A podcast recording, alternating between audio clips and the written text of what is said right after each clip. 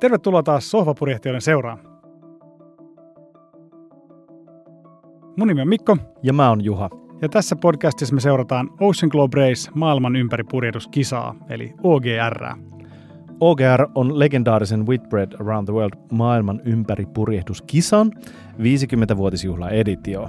Eli syyskuun 10. päivä Englannin Southamptonista alkanut OGR vie yhteensä 14 venekuntaa neljässä etapissa maailman ympäri.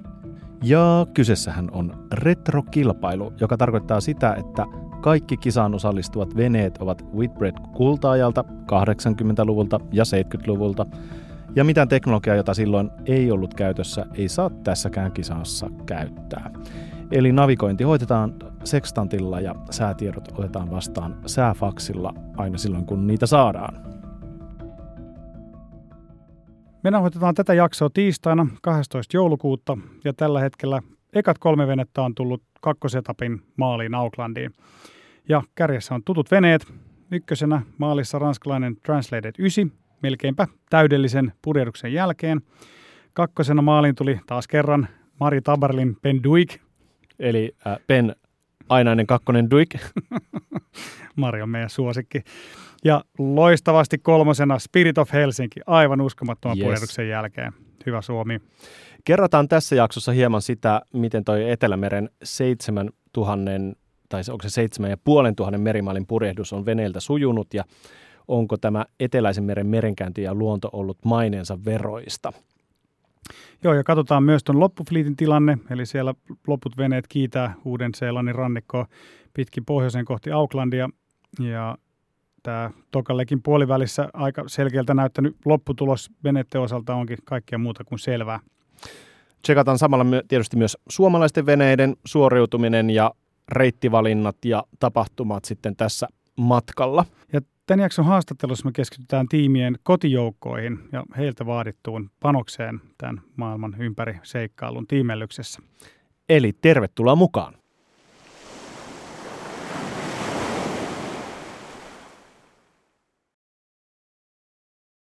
Joten käydään läpi vähän, miten tämä Etelämeren etappi oikein tiimeiltä meni. No, äh, tämä Etelämeri, jota me niin paljon hehkutettiin siinä alussa, niin se näyttikin tällä kertaa kisailijoille vähän sitä lempeämpää puolta. Ja vaikka tuulta riitti hyvin ja aallotkin oli korkeita, niin ainakin isommilta myrskyiltä välttyivät lähes kaikki veneet. Että ainoastaan häntäpäätä pitävät ja tältä etapilta ulos lasketut Explorer ja Sterna, jotka lähti sitten aika myöhään ja tulee, on vielä aika pitkäänkin tuossa reissussa, niin he joutuvat siinä alussa väistämään tällaista aika intensiivistä matalapainetta Kapkaupungin eteläpuolella. Ja tästä selvittiin säikähdyksellä, mutta Sternasta rikkoutui sitten kuitenkin peräisimen ohjausvaijerin tämän myrskyä seuranneessa matalapaineessa ja joutuvat vaihtamaan tällaiseen varaohjausjärjestelmään. Joo, ja siis Spirit of Helsingillä koettiin myös jänniä hetkiä. Ne broachas, tästä selvittiin säikähdyksellä ja saatiin jopa komea kuva, joka löytyy ainakin tota Spirit of Helsingin sosiaalisesta mediasta. Kaiken kaikkiaan tämä kisan alkuvaihe ö, meni aika sellaista ö, ehkä yllätyksetöntä ö, tapaa eteenpäin. Nämä porukka kiiti, kiiti tällaista kiltissä possujunassa ja nopeimmat veneet määräsi tahdin. Ja Penduik oli käytännössä kuin tehty tälle legille ja pisimmällä vesilinjallaan se lähti heti aika tasaisesti niin kuin karkumatkalle, kasvatti koko ajan sitä eroa seuraaviin. Ja Mari Tabarlihan uhosi tässä lähtiessään Kapkaupungissa päihittävänsä kaikki tällä legillä ja näyttikin siltä, että tämä lupaus oli, olisi helppo pitää. Ja no muut veneet kisas paikoista koko lailla tasaisesti eikä isoja irtiottoja tai mitään isoja mokia nähty tällekin puolen välin jälkeen vasta kuin Cape Louinin eli Australian lounaskolkan kohdalla. Joo, mutta sittenhän alkoikin tapahtua. Spirit of Helsinki joutui koukkaan tässä just ennen sitä viimeistä merkkiä pohjoiseen, että pääsi sen pohjoiselta puolelta viimeisen etapimerkin ohi. Spirit of Helsinki siis oli tässä vaiheessa neljäs ja, ja sai kuitenkin aivan hurjan vauhdin tämän merkin jälkeen purjeisiin ja pääsi kertalaakilla Maidenistä ohi. Ja kova vauhti jatkui ja tähtäimessä olivat sitten kisan johtoveneet Penduik ja Translated. Joo, ja sitten samaan aikaan tämä kisa siihen asti ylivoimaisesti johtanut Penduik teki aika ison virhearvion ilmeisesti, ja ne törmäs vastaan tulleeseen korkeapaineeseen. Tuuli kääntyi vastaiseksi, ja tämä Penduikin epäonni ei loppunut siihen. Kun ne oli selvinnyt tästä vastatuulesta, niin seuraava korkeapaine sitten lopetti tuulen niiden kohdalta kokonaan, ja veneen matka tyssä siihen hetkeksi. Ja sitten siinä vaiheessa tiimi teki aika radikaalin päätöksen ja päätti muista veneistä poiketen suunnata Australian etelärannikkoa kohden ja koukata takaisin reitille vasta sitten Tasmanian ja Australian mantereen välistä. Eli kun kaikki muut veneet paineli aika lailla suoraan niin kuin kohti Etelä- ja Aucklandia, niin tuota Penduik koukkas sitten sieltä Australian rannikon kautta. Aika moni ihmetteli kyllä tätä reittivalintaa, minkä Penduik otti jos kuitenkin katsotaan kartalta, niin sehän ikään kuin on tällainen niin kuin oikoreitti. Eli se on huomattavasti lyhyempi se reitti sitä kautta, mitä muut meni, mutta käytännössä kyllä Penduik varmaankin tällä seikkailullaan menetti sen lainonos ykkösposition. Joo. Ja tuota vastaavasti sitten Translatorin reittivalinta lähti etelään ja etenivät tasasta tahtia näin jälkikäteen, kun katsoo sitä jälkeä, minkä he jättivät, niin, niin näyttäisi aika lailla sellaiselta playbookilta, että on, on menty kyllä suoraan niin kuin sellaista siistiä viivaa, viivaa kohti, kohti Aucklandia. Ja Spirit of Helsingin keskivauhti näytti olleen selkeästi Translatein nopeampi, mutta reittivalinta oli ehkä hieman liian pohjoisessa ja ne joutui muuttamaan, muutaman otteeseen keräilemään tuulta heikoissa pläkäalueissa, joista translated pääsi niin kuin ohi. Ja lisäksi ne koukkas lopuksi kohti Uuden-Seelannin rannikkoa, jossa tyypillisesti puhaltaa paremmat tuulet kohti pohjoista. Ainakin tämän kisajärjestäjän Donin mukaan, niin tämä tavallaan sellainen suositeltu reitti menee nimenomaan sieltä Uuden-Seelannin rannikkoa. Niin, että ajetaan aika lähelle rannikkoa ennen kuin sitten Kyllä, koukataan. Hmm. että sieltä puhaltaa sitten sellaiset tuulet pohjoiseen, tai voimakkaimmat tuulet pohjoiseen päin. Ja, ja, tuota, ja silloin myös saatetaan väistää sellainen siinä sellainen korkeapainealue, joka usein esiintyy sitten siinä Uuden-Seelannin ja Australian välissä. Eli siis äh, tämän loppukirin alkaessa äh, Tasmanian merellä tässä Australia ja Uuden-Seelannin välissä, siis kolme venettä, Penduik, Translated ja Spirit of Helsinki, jokainen mm, siirtyi siihen reitille hieman eri lähestymiskulmassa. Eli Penduik lähestyi pohjoisimmasta – Äh, Spirit of Helsinki sieltä etelästä, niin kuin Uuden-Seelannin rannikon läheltä, ja Translate sitten näiden molempien välistä. Ja kuten usein, niin voittajan arpoi tällä kertaa säätilanne, eli kun tyypillisesti tässä Tasmanian merellä pyörii korkeapaine, joka tarjoaa etua lähempänä uutta Seelantia purjehtineille, niin tällä kertaa se oli astetta pohjoisemmassa Penduikin kiusana. Ja vaikka Spirit of Helsingin vauhti oli loistava, oli Translatein lyhyt reittivalinta tällä kertaa se oikea ja ne pääsi niin kuin, koukkaamaan nopeiten. Ja myös Penduik onnistui jotenkuten mutkittelemaan matalatuulisten alueiden välistä ja kiilas lopussa sitten Spirit of Helsingin eteen maaliin. Eli siis kertauksena maalintulojärjestys kolme ensimmäisen veneen osalta Translated 9, uh, Penduik ja Spirit of Helsinki. Uh, Spirit of Helsinki saapui maalin kaksi ja puoli tuntia Penduikin jälkeen ja voitte miettiä, kuinka uskomattoman pieni marginaali se on, koska kun, kun tämä legi on 7000 tai 7500 merimailia pitkä. Ja täytyy myös sanoa, että aivan nappisuoritus Translated ysiltä ei oikeastaan tehnyt yhtään isoa virhettä koko legin aikana. Joo, ne on kyllä tosi hyvissä asemissa niin kuin koko, koko kisan voittoa ajatellen. No mutta missäs, missäs Galliana? Mitäs Gallianalla on sujunut? No näin sohvalta käsin seuratessa täytyy sanoa, että vaihtelevasti. Tämän äh, hienon alun ja sitä seuranneen Hyvän toivon niemen nukahduksen jälkeen, jossa Galliana kävi vähän koukkaamassa siellä, siinä ilmeisesti oli, oli jotain, jotain tuota käynnistymisvaikeuksia, niin nämä Gallianan pääasialliset kisakumppanit oli tällä legillä Outlaw, Erik, Evrika ja Triana. Ja tämä Galliana näyttää siis Veneeltä ja Gallianan tiimi näyttää tiimiltä, joka parhaimpina hetkenä kulkee kuin unelma. Ja se on huomattavasti nopeampi entä nuo kilpailijat.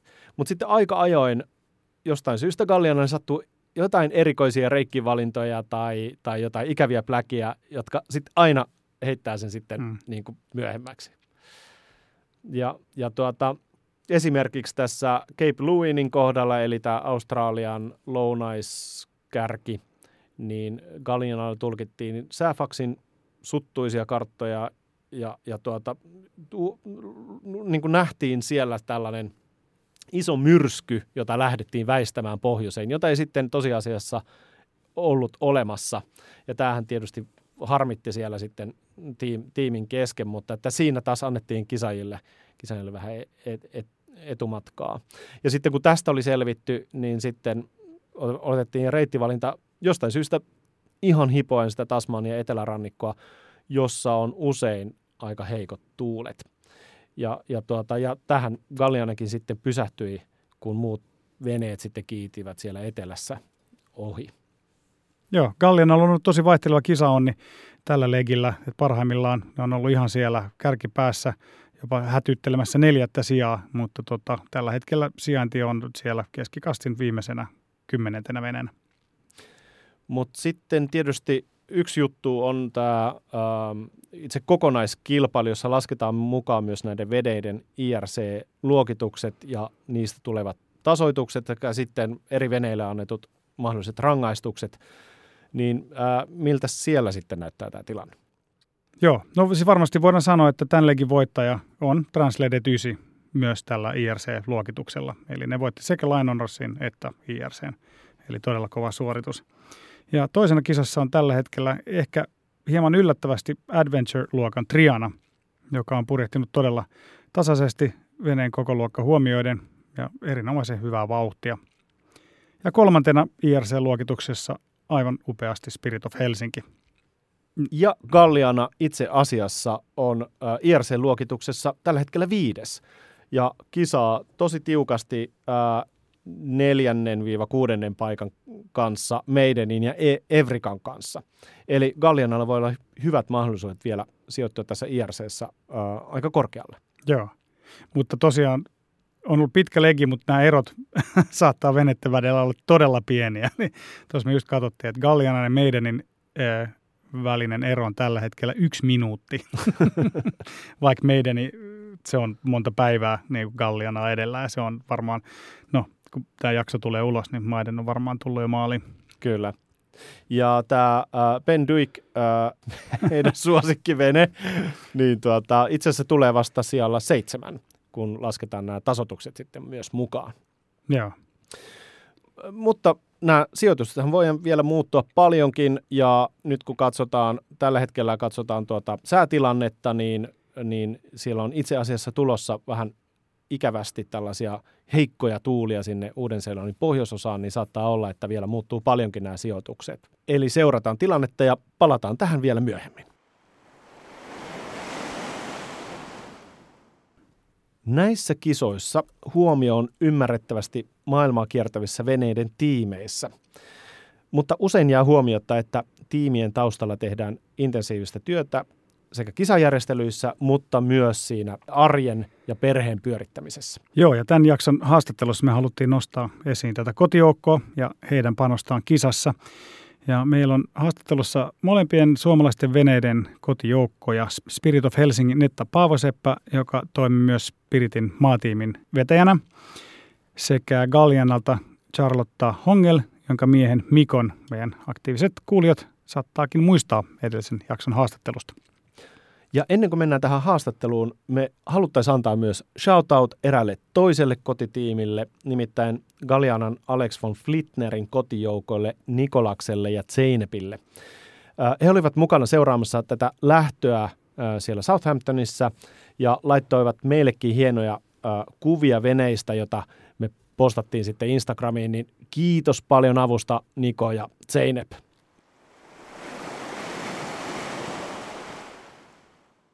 Tervetuloa Netta ja Charlotte.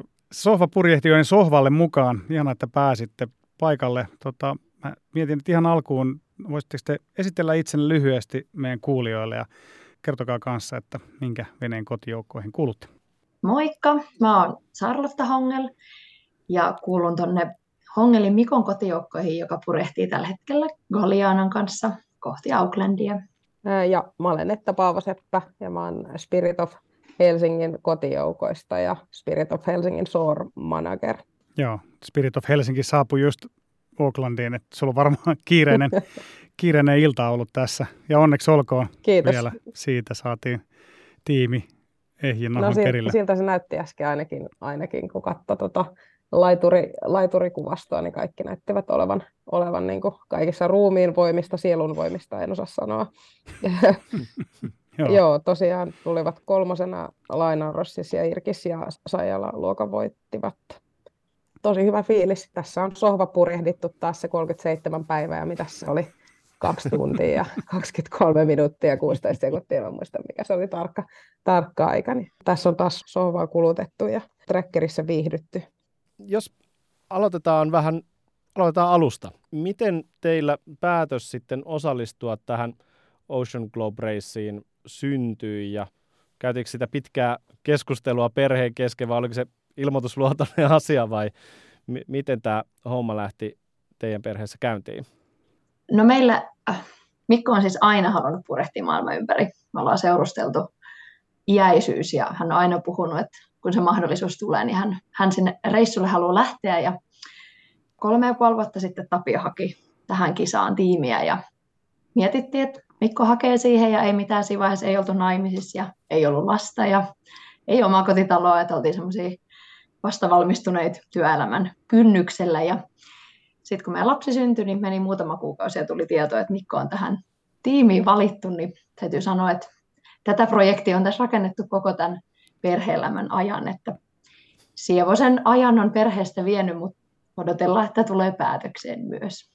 Niin, että se ei tullut niinku yllätyksenä tai ei ollut mikään tämmöinen äkkipikainen päähänpisto. Ei, tätä, tätä on kyllä, unelma on rakennettu koko elämä ja eihän mun nyt moni ole sanonut, että miten sä voit päästää sun miehen tuommoiselle reissuun, niin ethän sä nyt voit toisen unelmalla sanoa, että et se saa lähteä. Et, Niin, niin. et, et, Sitten rakennetaan arkisen mukaan, että täällä koton selvitään. Joo, meillä on aika saman, samanlaiset. Äh, Jussi on kanssa aina halunnut lähteä maailman ympäri purjehdukselle. Ehkä lisäkimmoket tuli Arkin, Arkin jälkeen, joka oli 2014. Me oltiin just menty itse asiassa sinä vuonna naimisiin. naimisiin ja tota, äh, meillä ei ollut silloin biologisia lapsia. Meillä oli yksi, yksi, tota, meillä on yksi sijaislapsi, lapsi, mutta tota, sitten sit tuli 2019 Ocean Globe Race julkistettiin, niin Jussi siis ilmoittautui osti paikan tuonne kisailmaan, että hänellä oli edes venettä tai miehistöä tai yhtäkään mitään muutakaan. Muutakaan. Ja tota, se oikeastaan sitten 14 vuodesta saaksen arkin jälkeen niin käyty tätä keskustelua, keskustelua siitä, että, että mitkä on hedonistisia unelmia ja mitkä eivät ole hedonistisia unelmia. Mutta mut fakta on se, niin kuin Charlottakin hyvin sanoi, että, että tämä elämä on tosi lyhyt ja ei täällä, kukaan ei ole niin kuin toisen vartija. Et moni on multakin kysynyt, mitä sä annat, annat niin kuin luvan lähteä, niin mä en, ole, mä en ole kenenkään muun luvittaja, paitsi alaikäisten lasteni luvittaja. Et, et kyllä ne on niin kuin omia päätöksiä, mitä, mitä tehdään, ja sitten sit ne on valintoja, että mitä, mitä se yhteiselämä niin kuin on, siitä, on siitä eteenpäin. Mä oon sanonut, että siinä on niin kuin kolme vaihtoehtoa, että joko sä erot heti, tai katkeroidut ja erot vähän ja päästä, tai sitten myönnyt ja olet, että okei, tämä on toisen ihmisen unelma ja hänen pitää se saada toteuttaa. Ja nyt mennään tätä kolmatta. Ja sitä mennään nyt, katsotaan, katsotaan milloin me siirrytään kakkos- tai ykkösträkille. tässä on vielä pitkä, pitkä purjehdus edessä, että tässä voi, tässä voi vielä kaikkea. Mutta ihan hyvin, hyvin ainakin nyt on, nyt on mennyt. Meillähän on kolme, kolme alle kouluikäistä, kouluikäistä lastia ja pari, pari tota, yritystä ja sitten mä oon päiväduunis. Ja ne yrityksethän on, tai pari, meillä on viisi yritystä, ne on, mä olen niiden liiketoimintajohtajan tällä hetkellä. Sitten mä oon päiväduunis ja shore managerin tuossa purjehduksessa. Ja... Uhuh. Kuulostaa, että sä tarvitsit tällaisen ison tiimin ja taustajoukon pyörittämään kaikkea. Mä sanon, mä oon, mä oon tota puoliksi nigerialainen, niin mä oon vähän eri, eri tota energialeveleillä kuin ihan, ihan perus, perus, jos mä olisin vaan täysin sieltä laitilasta, mistä mä oon puoliksi. Niin, tota, mä, mä oon hyvä, hyvä tota, johtamaan tätä oma yhden hengen tiimiäni tässä. Wow, joo, ihaltavaa. Tämä tuota, tosiaan var, varmasti vaatii aika paljon valmisteluja tällainen vuoden, vuoden purjehdukseen lähteminen. Ja, ja tuota, niin minkälaisia tuota, rooleja teillä oli tässä valmisteluissa? Minkälaisia asioita te se, siinä pyörititte, jos pyörititte? No mä ehkä vastaan tähän tällaisena, en nyt kotiäidin roolina, mutta mulla ei ole sinänsä tähän kisaan niin kuin mitään vastuita. Mä yritän käydä siellä läpi kerran päivässä, mutta täytyy myöntää, että en kyllä ihan joka päivä käy. Että kyllä mä sitten somesta huomaan, jos on jotain rahakista tapahtunut. Mutta tota, meillä nyt sinänsä valmistauduttiin kaikkiin tämmöisiin paperiasioihin, että lakimies hoiti paperit kuntoon ja voin sanoa, että suomi.fi ei se chattipalvelu, vaan se nettisivu, niin sieltä saa toiselle kyllä kaikenlaiset luvat annettu pankkitunnuksille. Että mä voin esimerkiksi vuohitarhan perustaa Mikon nimellä meidän pihaan tällä hetkellä. Että suosittelen kaikkea tutustumaan siihen sivustoon. Että me ollaan lähinnä hoidettu niin kuin paperiasiat kuntoon. Myöskin sit siinä tilanteessa, että jos Mikko mereen putoaa ja sinne katoaa, niin vähän pystyy nopeuttamaan niitä asioita. Et käytännössä me ollaan tehty vain paperiasioita kuntoon.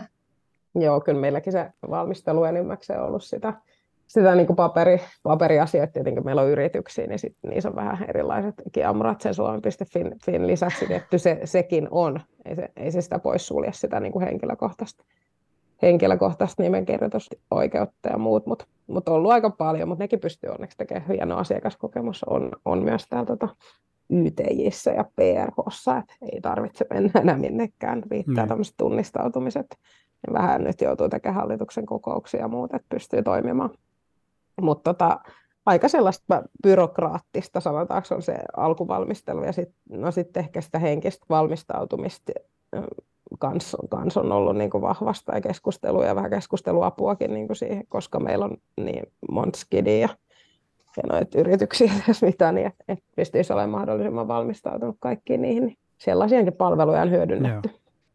Joo, täytyy sanoa, että itselle tuli ehkä jopa niin kuin vähän yllätyksenä se henkinen puoli, että mekin otettiin ulkopuolista apua, että valmistauduttiin tähän niin kuin henkisellä kantilla, mutta mä jotenkin koko ajan ajattelin tätä vaan sellaisena fyysisenä suorituksena, että selvitään hengissä ja näin, niin täytyy sanoa, että oli aika henkisesti kova paikka siinä vaiheessa, kun ne veneet lähti ja tajut, että seitsemän viikkoa yksinään pyöritä tätä arkea, niin tuli kyllä itselle yllätyksenä, että siihen olisi voinut ehkä valmistautua vielä pikkusen enemmän. Mm. Olitteko te siellä äh, Southamptonissa paikan päällä seuraamassa sitä lähtöä?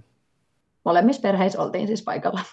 Kyllä. Mä olen siis shore manager, niin mun tehtävä on olla noissa satamissa. Mm. Mä en ole noissa kaikissa kaukosatamissa, mutta mulla on siellä vasen käsi, kenet mä etin siis paikallisyhteisöistä, veneyhteisöistä manageriksi mun, mun tilalla. Mä joudun joka tapauksessa viestin välityksen hoitaa, niin sen takia mä tässä nytkin. Cape Townissa mä esimerkiksi jouduin tilaa keskellä Ubereitä Suomesta sinne tuossa satomaan ja muut, mutta tota, niin oltiin, oltiin siellä koko perhe. Me oltiin itse asiassa Petkonen puolitoista viikkoa varmaan siellä kuulostaa hyvin samalta aikataulut kuin meillä, että mä just voin katsoa laskurista, että Mikko on lähtenyt 15 viikkoa sitten kotoa, että mm. hetki tässä on mennyt. Niin, mutta sä lasket jo viikkoja eikä vaan päivä, tai niin. on niin paljon aikaa niin. kulunut, niin. että lasketaan vaan viikkoja. Millaisia tunteita teillä oli siinä lähdön hetkellä sitten, kun veneet lähti? Sä sanotkin Charlotte jo, että, että se oli aika kova paikka. Mitä sä koit siinä? No aika vaikeet siinä vaiheessa, kun ne paukut ampui siellä ja tajusi, että kuka Liana lähti, että okei, okay, että hmm.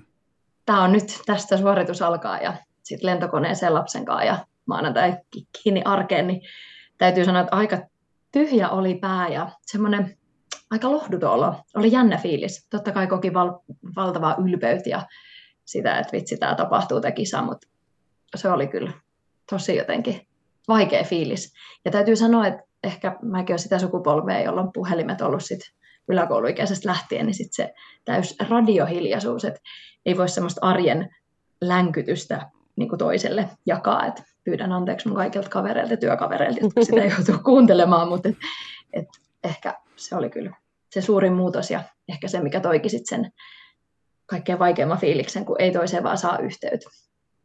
Aika semmoiset tosi kahtaalaiset mä lähdin siitä sit tuikkaa yksin, yksin Lontooseen skidien kanssa ja, ja lentää, lentää himaan ja seuraavan aamun normiduunit ja duunit ja lapset päiväkotiin. Ei siinä oikeastaan ehtinyt paljon, paljon ajatella mm. ja sitten tietty alkoi kaikki se, mikä sitten liittyy siihen kisapyöritykseen, niin kaikki se sore manager-homma, se jatkuu koko aika, että se ei niin kuin pääty käytännössä mm. koskaan, että siellä on kaiken kriisiviestinnät ja kaikki muut, mm. mitä ja kaiken näköisiä WhatsApp-ryhmiä, kun olisiko mulla seitsemän vai kahdeksan, mitkä liittyy tuohon kisaan, on, niin kuin, on kaiken näköiset eri, eri legien purjehtajat. Meillähän vaihtuu purjehtijoita, niin on kaikki niitä ja on perheryhmät ja on, on sitten managerit on omassa ryhmässä, siis kaikkien veneiden managereilla on oma ryhmä. Ja oli se tosi tunteikas niin kuin, ja se tosiaan konkretisoitu vahvasti sitten siinä. Sitten sit kuitenkin, sit kun on pieni lapsi, niin voi näyttää niitä sun kaikki tunteet, kun se lapsi ei, ei pysty eriyttämään mm. niitä, että minkä takia äiti itkee, äiti sattuu, koska lapsia itkee helposti vaan sen kivun takia tai semmoisen kuin turhautumisen. Sit. Mm.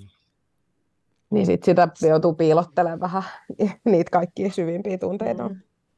Mutta toisaalta ne lapset, tai meidän tilanteessa lapsi, toi sen, että se arki oikeasti maanantai-aamulla. Mm. Mekin oltiin puolen aikaa Helsingin Vantalia kasiksi töihin ja lapsipäiväkotiin. Mm. Ei siinä sit ehtinyt myöskään pysähtyä. Et se, sit, se arki lähti niinku heti vauhdille. Et tavallaan se oli ehkä suojaava tekijäkin siihen alkuun. Mut. Joo, se on ihan totta. Joo, kyllä. Tuo oli tosi mielenkiintoista, mitä sä sanoit tuosta just, kun, että ei ole kännyköitä tai mitään satelliittipuhelimia, kun mekin ollaan täällä puhuttu paljon siitä, että tämä kisa on just nimenomaan sellainen, että ei ole moderneja kommunikaatiovälineitä mukana, mutta tosiaan sehän myös tarkoittaa sitä, että veneiden tiimit, tiimien yhteydenpito sitten kotiin päin on niin kuin, niin kuin olematonta sit siinä aikana, kun ne on merellä. Niin tota, miltä se tuntuu? Ja onko teillä ollut minkäänlaista viestinvaihtoa veneiden kanssa ylipäätään? No Kaljana ottaa yhteyttä radioamatöörit jonka kautta sitten he välittää, he ottaa noin kaksi kertaa viikossa yhteyden veneeseen ja välittää sieltä niitä ää, viestejä puolisun toisin. Ne on ne samat, mitkä Tapio Lehtinen Sailing Team jakaa sitten Facebookiin, mutta me saadaan perheenä ne vähän aiemmin. Ja kyllä me ollaan muutamia ääniviestejä isänpäivänä välitetty veneelle ja sitten Mikon syntymäpäivän, mutta aika pientä se on ja yhteydet on aika heikkoja ollut. Et ei sieltä ihan hirveästi yhteyttä ole tullut aika paljon asioita, mitä Mikko esimerkiksi tiedä, mitä täällä on kotona. Sinänsä ihan arkeen liittyviä hauskoikin juttuja, niin on jäänyt nyt jakamatta. Ja hmm. saimme sieltä nyt erittäin rakeisen ääniviestin, että voiko me tilata hänelle muston MPX-vaatteet, että ilmeisesti märkää on ollut, että pistin tuosta tilauksen vetämään, että toivottavasti ehtii tulemaan. Tota, Spirit of Helsinki vetää täysin 70-luvun säännöillä, eli me ei olla missään yhteyksissä veneeseen, mikä, mikä on myöskin, meillä ei ole minkäännäköisiä viestin välityksiä. Se on myöskin sen, yksi meidän, meidän purjehduksen kulma on niin kuin tämän testaus siihen, että ulkopuolelta ei saada minkäännäköistä Suomen uutisia tai mitään muitakaan. Ja mä itse asiassa olen siitä vähän pettynyt, kun mä en tiennyt, että Galianalla on noin vahva, ja sitten kun se on, on niin, niin tota, perus kanavilla, kaikkihan voi kuunnella niitä lähetyksiä. Niin sitten tota, mä olin vähän pettynyt, kun noiden kokeilu meni sen takia vähän pieleen, kun ne kuulee ne samat, samat uutiset tietenkin, sit, mitä siellä radiossa sit puhutaankaan. Mutta meillä ei ole tosiaan mitään, mitään yhteyksiä sinne veneelle. Me, me, me nähdään se yeah. kaikki, mitä kaikki muutkin näkee, eli nämä tekstiviestit ja sitten se satelliittipuhelu, mikä tulee kerran viikossa. Ja sitten kun veneet tulee satamaan, niin sitten on varmasti sitten kun silmäkin aukeaa, niin sit, sittenhän se on eri asia. Niin. Joo, mutta muuten ei. Puhelimet alkaa soida. Joo. Tuota, aika monia kuulijoita varmaan kiinnostaa sellainen, että monilla voisin kuvitella, että muillakin on tällaisia haaveita maailman ympäri purjehduksesta. Miten tämä, miltä tämä näyttää niin kuin taloudellisesti tällainen yhtälö? No Mikkohan on koko elämänsä työssä rakentanut tämän niin, että hän voisi melkein vuoden olla töistä pois maailman ympäri purjehdusta varten. Eli hänellä on lomia säästössä ja hänen työnantaja käyttää, että hän käyttää puolet kuukaudesta aina lomaa ja puolet kuukaudesta hän on niin kuin virkavapaalle. Että hänellä tulee pienet tulot, sanotaan näin, että, että tota, ei tässä niin kuin mitään juhlita. Ja tämähän on tosi hyvä aika maksaa vaan asuntolainasta esimerkiksi pelkkiä korkoja, kuten kaikki ymmärtävät. vuosi sitten näytti paljon paremmalta tilanne, mitä nyt sitten. Mutta täytyy sanoa, että ei tässä nyt mitään niin kuin nälkää nähdä ja tota, ei ole säästöihin tarvinnut koskea, että itse perhe, tai meidän perheellä oli ihan hyvä tilanne tarkistella näitä omia kuukausimenoja, että kuinka paljon menee kaikkeen suoratoista palvelun rahaa ja semmoiseen höttöön, mihin ei ole esimerkiksi nyt kyllä sit yhtä aikaa, kun yksinhuoltajana tätä pyörittää. Että, että, että järkevillä arjen valinnoilla me pärjätään kyllä. Niin onko se vähän sellainen 70-luvun säännöt myös siellä kotona, että, että kaikki tällaiset modernit palvelut on karsittu minimiin? Kyllä, ja pör, pörssisähköllä, kun sähkö on kallisti puulämpitteellä mennään. Ja, joo, joo. kyllä siihen on siis säästetty. Ja kyllähän se vaatii aika, aika isoja niin kuin, muutoksia sinne. Meillä on kuitenkin niin kuin kaksi tällaista firmaa, mitkä, missä on 15 työntekijää, niin tota, milloin, missä on päivittäispyörityksessä Jussi ollut, ollut mukana, mukana niin tota, se aikamoisia niin penkslauksia vaati. Ja sit, tota, no mä ihmettelin, kun Jussi sanoi siinä lopuksi rannassa, kun ne lähti pyysi anteeksi. Sitten mä olin, että okei, miksi pyytää anteeksi? Okei, varmaan siksi, kun mä jäskidien kanssa yksi ja kuitenkin päiväduunit ja ja niin kuin noista firmoista tietynlainen vetovastuu. Ja, no se olikin sit, se oli vähän silleen lähtenyt niin kuin ovet silleen levällään, sanotaanko nyt vaikka näin kauniisti, niin, niin tota, oli se vähän, mä ymmärsin sen ekan kolme päivää, että okei, sieltäkin pyytää anteeksi, mutta mä olen aika, aika toimelias, toimelias ihminen, niin ei se oli, sitten perjantaina oli kaikki, oli taas jiiris, kun mä olin jotenkin ymmärtänyt hänen aivoituksensa, niin, niin tota, mutta se on tosiaan, kun ei ole mitään yhteyksiä, niin sitten ei voi kysyä eikä ja sit pitää niinku vähän sille haistella ja tutkia, tutkia toisen maililaatikkoa. Ja mulla oli muuten se, että yhteydenpidosta mun piti sanoa, että mullahan siis Jussi puhelin, mikä on siis oikeastaan aika kivaa, koska mä voin lähettää Jussille WhatsApp-viesteistä, mun vastaan niihin niin itse tiedätkö? Silleen, vitsi oikeasti, ja mä nyt tuut himaa, että kyllä rakas, minä ratsastan täällä aallon, aallon päällä hurjan lailla. Se on tietenkin tosi, vähän mieli, mielenvikaista ehkä, mutta tosi jotenkin, sopii meitsillä tosi hyvin. Kisan, kisan puolessa välissä, niin lähetellään juu, jo Juu, ei kun se alkoi heti sillä aikaan viikolla, että ei, ei ollut mitään. Joo. Voisi kysyä yhden kuuntelijakysymyksen. Tämä kysymys kuuluu siis näin, millaisia tunteita käytte läpi kisan aikana? Onko ollut tällaisia hermoja raastavia hetkiä? No tunneskaala on aika, aika laaja. Jos miettii nyt pelkästään tunteista, niin alku oli sellaista niin kuin raastavaa, ikävää, sellaista niin kuin jotenkin sydän verellä niitä fiiliksiä miten niillä menee siellä ja oli jotenkin tosi herkillä. Ja täytyy sanoa nyt, kun tämä toinen legio on alkanut, niin siellä ne sitten varmaan purjehti, että mulla on jotenkin semmoinen aika... kyllä suoritan arkea, mutta ei ole kyllä mitään sellaista niin kuin sen suurempia murheita, mutta täytyy sanoa, että täällä kotona, kun lapsen kanssa on, niin on oksennustaudit ja koronat ja muut käyty läpi, niin näitä tunteita täällä on jaettu ja tähän väliin voin kertoa, että Mikkohan sitä itse tiedä, mutta lapsihan oksensi hänen auton takavenkin niin kuin aivan täyteen. Se pietty pesti ja ei mitään elämä jatkuu, niin sehän oli sitten se yö, kun tuli tänne pakkaset, niin sehän on siis, meillä ei ole autotallia, niin se on syvä jäädytetty se meidän takapenkki, että kun lapsen laittaa istuimen, niin se oikein ritisee siellä alla se. Okay. tota, täytyy sanoa, että ystävät ja työkaverit ovat kyllä näitä arjen tunteita ehkä jakaneet sitten. Että Aika siis laidasta laitaan. Mä sanoin, että ne mun, mulle ei todellakaan ollut ikävä. Ei niin yhtään. Mä sanoin jossain kohtaa jollekin, että vitsi, mulla tuli sellainen outo tunne, kun se, siis se on ikävä. Oh, wow! En olekaan tätä tunnetta tuntenut, tiedätkö, vuosikausia. Että olipa hieno, hieno tuntemus. Niin. Mä, mulla on ollut, niin kuin, kun on eka laidasta laitaa, laidasta laitaa kaiken näköisiä tuntemuksia, mitä nyt voi, voi ketään ihmisiä kohtaan tuntea. Vihaa ja rakkautta ja kaikkea siltä väliin, iloa ja surua ja innostuneisuut. Ja, ja ehkä niin kuin, tällekin enemmän se on, niin kuin, on tottunut jollain tasolla. Että tässä oli pahempi meri, mutta mutta jollain tasolla niin kuin tottunut mm. siihen toisen poissaoloon jo. Että et on niin kuin helpompi, helpompi olla, eikä ole niin kuin esimerkiksi hänen lähettämässä niin kuin niitä viestejä siihen kännykkään, mihin itse vastaa. Niin, tota, ollut ehkä semmoinen tullut se niin kuin tietynlainen turtuma tai kisaväsymys just siihen, että eka, eka legillä mitä paljon niin seurasi trackeria esimerkiksi versus nyt. Kyllähän mä joudun seuraamaan sitä johtuen tästä mun positiosta, mutta mutta siis eri, erilaisen innostuksen. Se on enemmänkin nyt mulla niinku duuni, kun että mä olisin siitä Uber innostunut katsomaan, mm. että okei, ne on edennyt 200 mailia tuohon oikeaan suuntaan. Tai aika niin kuin laidasta laitaa. Mutta on mulla ollut niitä ikävä hetkiä. Mulla on nyt ollut ehkä joku kolme jo.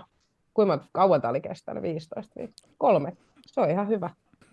Niin varmaan se arki niin kiireistä ja raskasta kuin se välillä onkin, niin se niin kuin auttaa pitämään ne ajatukset tavallaan tässä ja nyt.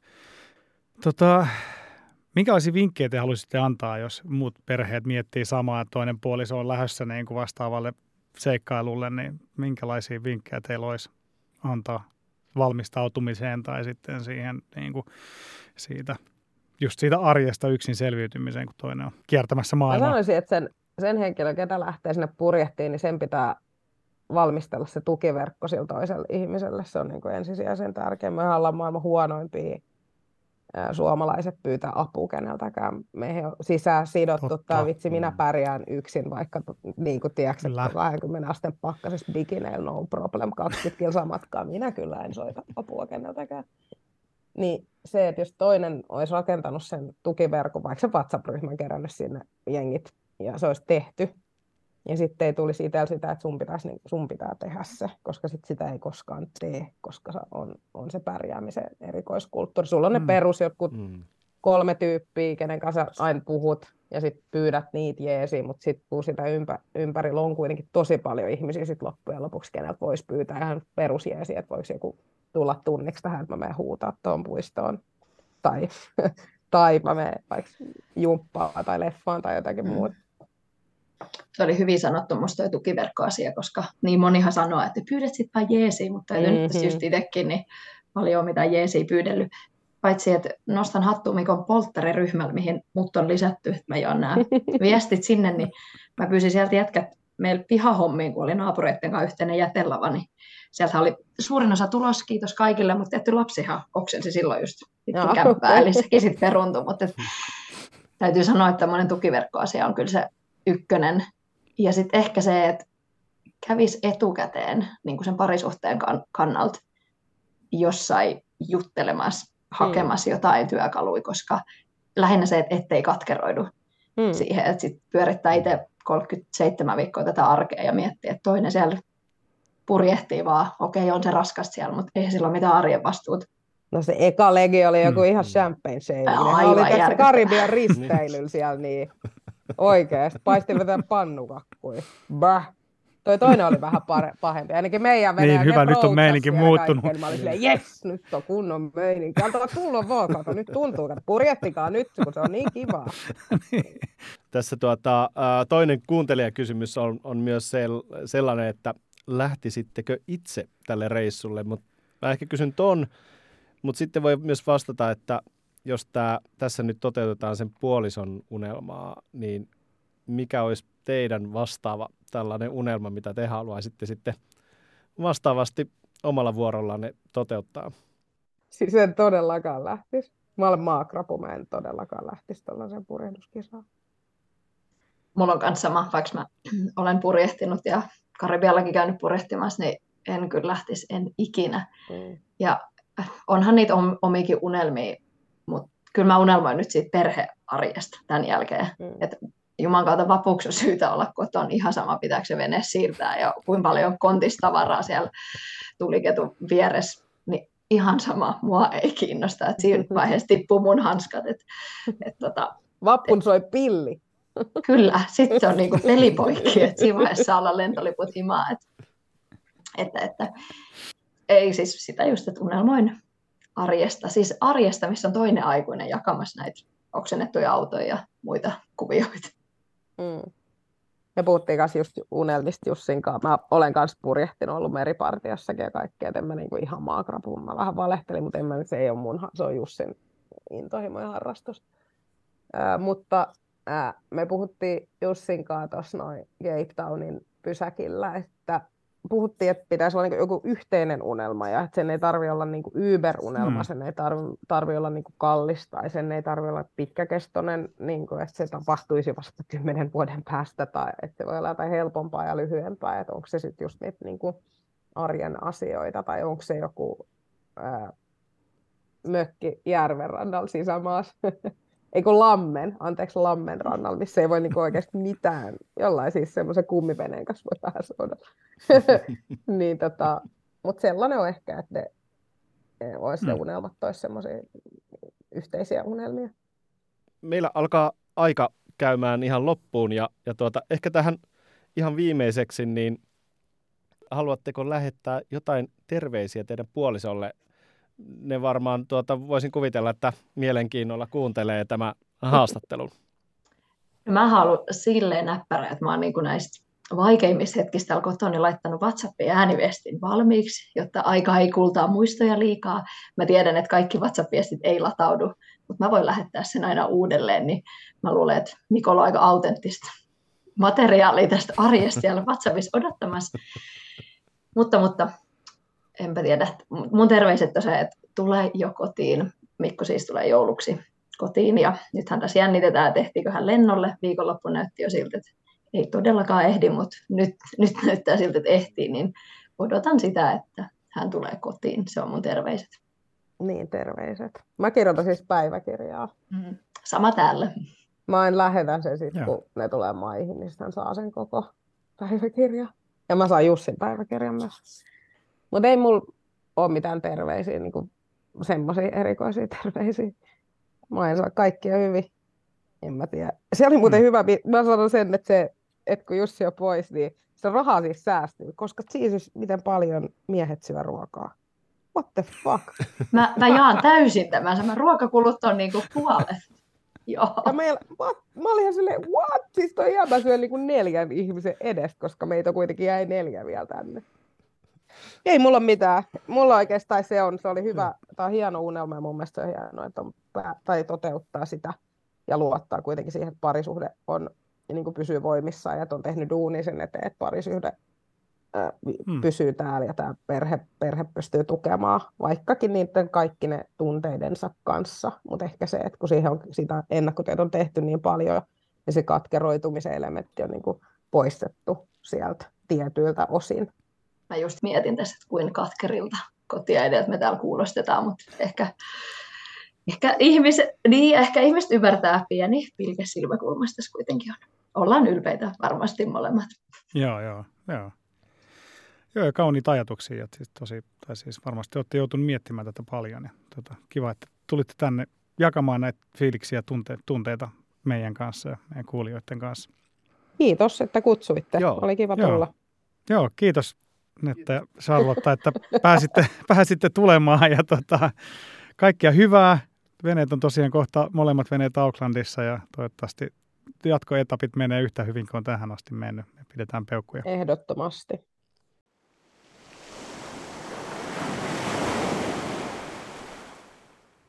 Mitäs meillä on vuorossa seuraavassa jaksossa, Mikko? No, seuraavana päivinä tietty jännitetään Gallianan maaliin, maaliin tuloa ja niiden lopullista sijoitusta.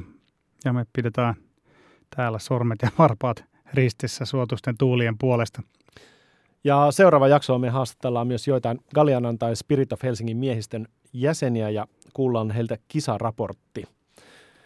Ainakaan, ainakin multa tulee mieleen monia kysymyksiä liittyen vaikka reittivalintoihin, Spirit of Helsingin Projeihin, äh, tällainen ihan last minute, niin Spirit of Helsingissä on ilmeisesti rikkoutunut myös toi keula, niin kiinnostaa vähän kuulla, että minkälaista korjaushommaa siellä sitten on luvassa. Joo, tietty pitää saada kiinni porukat sieltä Aucklandin humusta. Joo. Agentit kertoo, että jallupullo on kuulemma korkattu. Niin, ehkä täl, tällaisella varoituksella, että ei liian kovaa lupausta anneta. Joo, mutta hei, muistakaa ottaa meidät seurantaa Instassa ja tota, laittakaa, klikatkaa viisi tähtiä Spotifyssa ja ottakaa sofapurjetijat seurantaan siellä. Se auttaa muita löytämään tiensä tänne sohvalle meidän kanssa.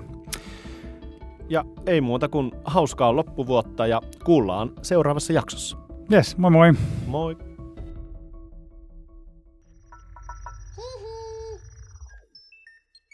Jakso.fi